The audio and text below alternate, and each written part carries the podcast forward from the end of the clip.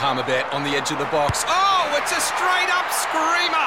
Download our app today and enjoy straight up screamers this FIFA World Cup with great odds, great promos, and same game multi at Palmerbet. Gamble responsibly. For gamblers' help, call 1 800 858 858. G'day, Mike Hussey here, but you can call me Mr. Supercoach. KFC Supercoach BBL is back and there's 25 grand up for grabs. So what are you waiting for? Play today at supercoach.com.au. T's and C's apply. New South Wales authorisation number TP slash 01005. Also rearing to go in his normal slot here is uh, the host of SEN Sydney Breakfast with Vossi. Uh, fortunately, he's got time for mornings with Ian Smith uh, to discuss the NRL. Uh, Vossi, have you got some sort of way out theory that the NRL final could be shifted the, to uh, these shores? Ah, well, good morning, uh, Smithy. Yeah, just come off air from our breakfast show this morning. Look, I floated it after seven o'clock this morning. Um, I have a segment called The Verdict, Vossi's Verdict, and I just I, look. I don't envy the role of our administrators in sport, any sport, not just NRL, but what they're dealing with disruption. But at the moment, one of the things on the plate for the NRL is where do we lock in our grand final? Um, and you want to play first and foremost. They want to play before fans, so they want to play at the biggest stadium possibly. Sydney will be off the off the chart, so it's not a consideration. Um, Brisbane was the hottest of favourites. But then the events of Saturday, where they can go into you know such a snap lockdown, makes you think, well, hang on. Now Melbourne's in the picture, but remember Melbourne was due to have the first state of origin game this year. No city in Australia has been in more lockdowns than Melbourne. How can you how can you lock in anything eight weeks, nine weeks out from a grand final? Well, it's yeah nine nine and a half weeks out. You want to sell tickets? I mean, I think I think if you can arrange the fact that the Wallabies are over there and that was allowed. The, the government, you know, came up with a way that if you sat down with the New Zealand government, whoever the representatives are, and said, look, we want to lock in the grand final, we want to reward rugby league fans in New Zealand, you get our biggest NRL event this year. I reckon, you, you tell me, Smithy, if the tickets went on sale today, would they be all sold by lunchtime? Would you have to play at Eden Park grand final and, and have some certainty around it? Yeah, oh, I'm not saying they'd be sold by lunchtime, but I think they'd sell out over a period of time, particularly if you had that warning, Vossi. And, and let's not forget the reason the Wallabies are in town is because they were granted an economic exemption. Uh, and what you're talking about, what you've outlined there, is, is, is principally about um, making what you can, and that means financially as well, out of your biggest stage of all, your biggest event of all. So uh, if they could get through the logistics of it, if they could come to terms with it, and they've got a bit of time to work it out, surely, uh, I don't see it as an outright non possibility, put it that way. Well, I just think, you know, that we've become very good at working around bubbles and what have you, that mm. I, I, think we're at a point now that the players, um, regardless of even if there were no tests in Queensland, I think they're going to be in a strict bubble through until the rest of the season. You just, you can't have the prospect of what happened on Saturday coming up again. Um, and that, unfortunately, was just two days after the players had been released from the latest bubble. So suddenly they were allowed walking the streets and then had to bolt back inside, basically, to their hotel room. Penrith just left all their gear on the training field. They were, so, they were told, you just got to go back. So I think they're going to be in a bubble. So that would tick a box, I would think. I mean, I'm putting the cart before the horse a little here, but I would think that at least would tick a box that they've been in the strictest of quarantines over here while they've played. That when we get to grand final week, the two teams that are involved, it's basically a fly in, fly out arrangement. So, you know, they'd fly over on the Monday or the Tuesday, and, and as soon as the game's over, they'd be on their way out again. But in the meantime, at least you could sell, promote, corporate wise, attract, you know, uh, and, and there would be some certainty. Whereas if the league today was in any position to announce, right, we're going to play, you know, hypothetically, we're going to play at the MCG. How could you buy a ticket with confidence knowing that you'll be able to turn up? Mm, absolutely right. Oh, we know, uh, and I, I fully endorse your, your theory and your thoughts on, on the grand final as well. Hey, hey look, we know uh, certainly would sell out if the Warriors win it. That we know that's not going to be a possibility. But how about them Warriors? They eh? just when you, they lose their, their superstar, their kingpin, another player as well, they front up and knock over Wests. Goodness me. Oh well, it was. I mean, that sort of effort that was put in, and it was evidenced a few weeks ago as well. Yeah, on effort, you win far more games than you lose. Um, if you, and that's just on effort. Now, I know they were playing the Tigers side, and boy, there were some embarrassing uh, moments for the Tigers in that game. But you know, the Warriors had no right to win, and, and found a way, and came back from behind. So, you know, ticked a lot of boxes there, the Warriors. But when sometimes when I'm watching a performance like that where there is effort, um, I, if I'm a Warriors fan, I'm probably thinking, am I actually happy or am I actually frustrated? Like you're thinking, boys, you know, why couldn't this happen on a more regular basis? Why didn't this happen? You know, when, when you know close matches earlier this year. Sometimes it can be a win late in the season where you where you find a way and you, you grit it out and tough it out. That can also be frustrating for fans because they think, well, what if we had done that on those two or three other close games where the game was on the line and we didn't find a way? Mm-hmm. Vossi, uh, look, it's a, it's a very much an elongated weekend of uh, the NRL. In fact, there's two games uh, scheduled for tonight as well. Uh, what do we read into the results, though? Can we read too much into the Storm 37, the Panthers 10, or is that a bit of a blight considering circumstances? Yeah, I don't think we learned anything new. We know how good Melbourne are. Um, I, I, find itself, look, I do a segment on Monday with Cameron Smith. I mean, I, don't, I haven't built up the courage yet to say, Cameron, I think Melbourne's a better side without you. like, I never thought I'd, I'd be in that position, but I think Melbourne is a more lethal side this year without Cameron Smith. But it's not because Cameron's not there that they've become a better side. It's other players are better. You know, they, have they've just become better, and uh, and their and their star players are still superstars. You know, watching Jesse Bromwich do his thing yesterday, and uh, he's our fourth all time on the Melbourne Games list. What a, what a career for Jesse Bromwich, and you know, uh, Nicho Hynes is playing out of his skin, and Brandon Smith now is better than he's ever been. So, but but you know, they are better than last year, and they beat Penrith last year. So Penrith have to get all their troops back fit and healthy, which they didn't have yesterday. Then we can make a, a clear judgment. But at the moment, if they're both fit and healthy, I still have Melbourne winning, but it would be far closer than yesterday's 37 to 10 result.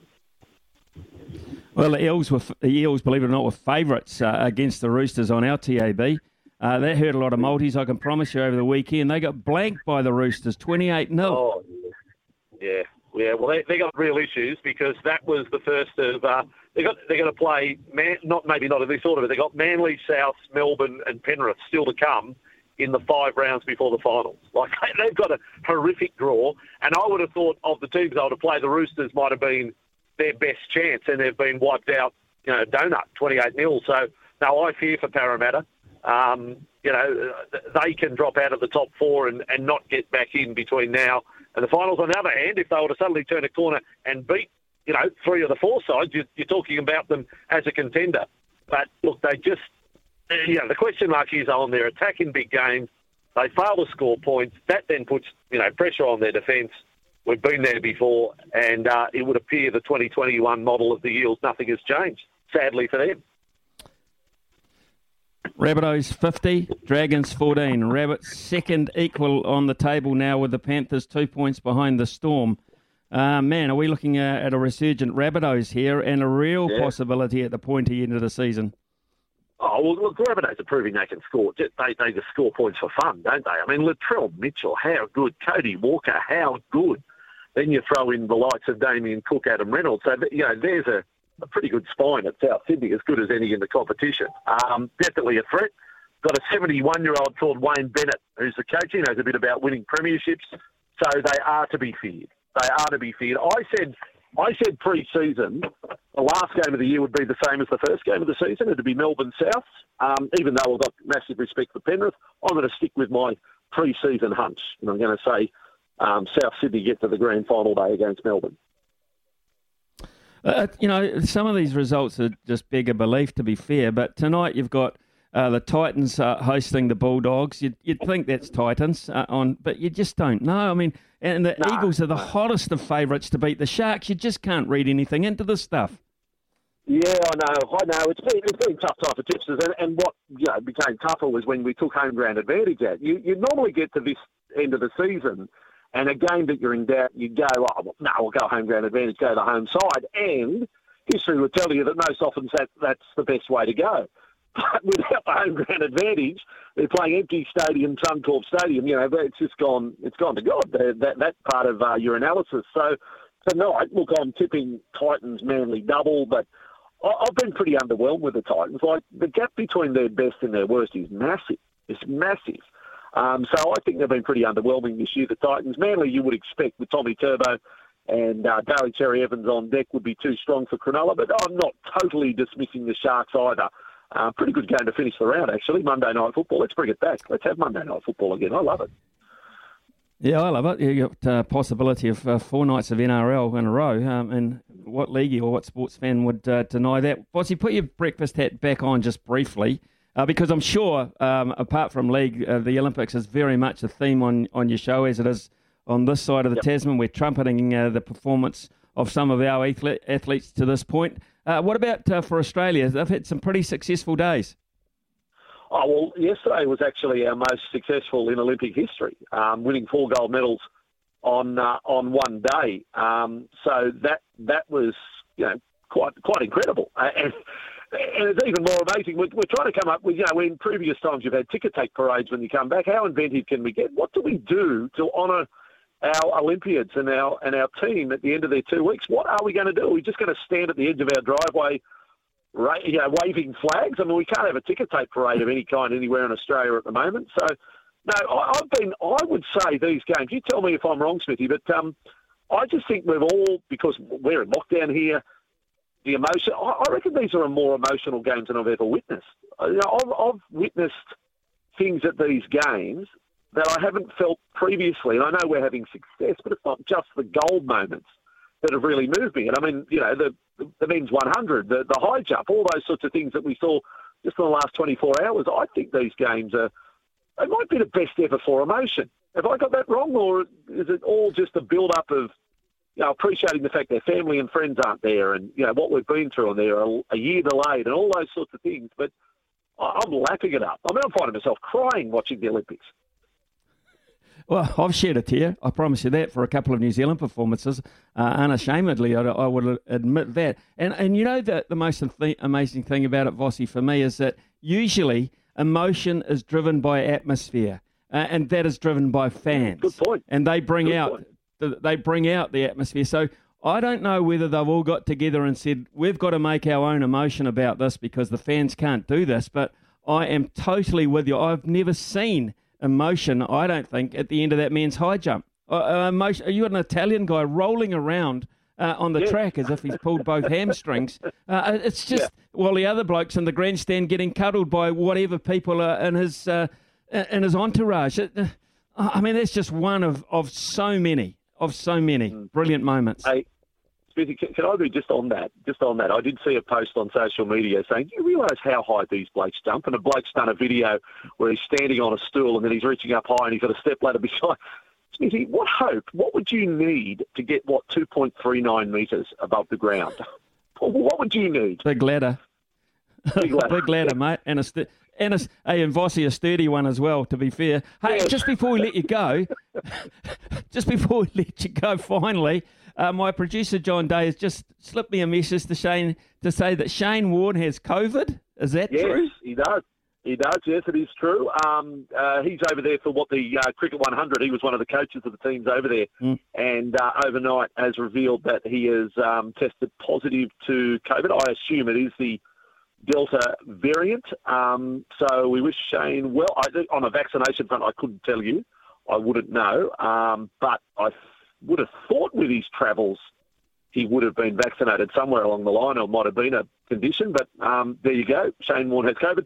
Uh, I also read, if you're not across the story, Lewis Hamilton overnight. Did you see what he said at the Hungarian Grand Prix? He believes he's still suffering lingering effects from having COVID back in December last year.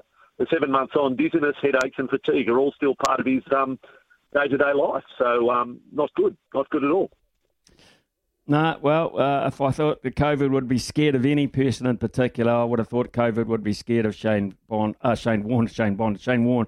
Uh, absolutely. So, uh, uh, Vossi, thanks so much for your time. Um, man, coming straight out of his breakfast show into our morning show. He's a busy man and a very valued member of the SEN group as well, and uh, SENZ bound as well uh, for us on Mondays to review the NRL. Getting very, very interesting indeed. And what about the theory? they could play the grand final at Eden Park. Mm. Sometimes needing new tyres can catch us by surprise. That's why Tyre Power gives you the power of zip pay and zip money. You can get what you need now, get back on the road safely, and pay for it later. Terms and conditions apply. So visit tyrepower.com.au or call 13 21 91.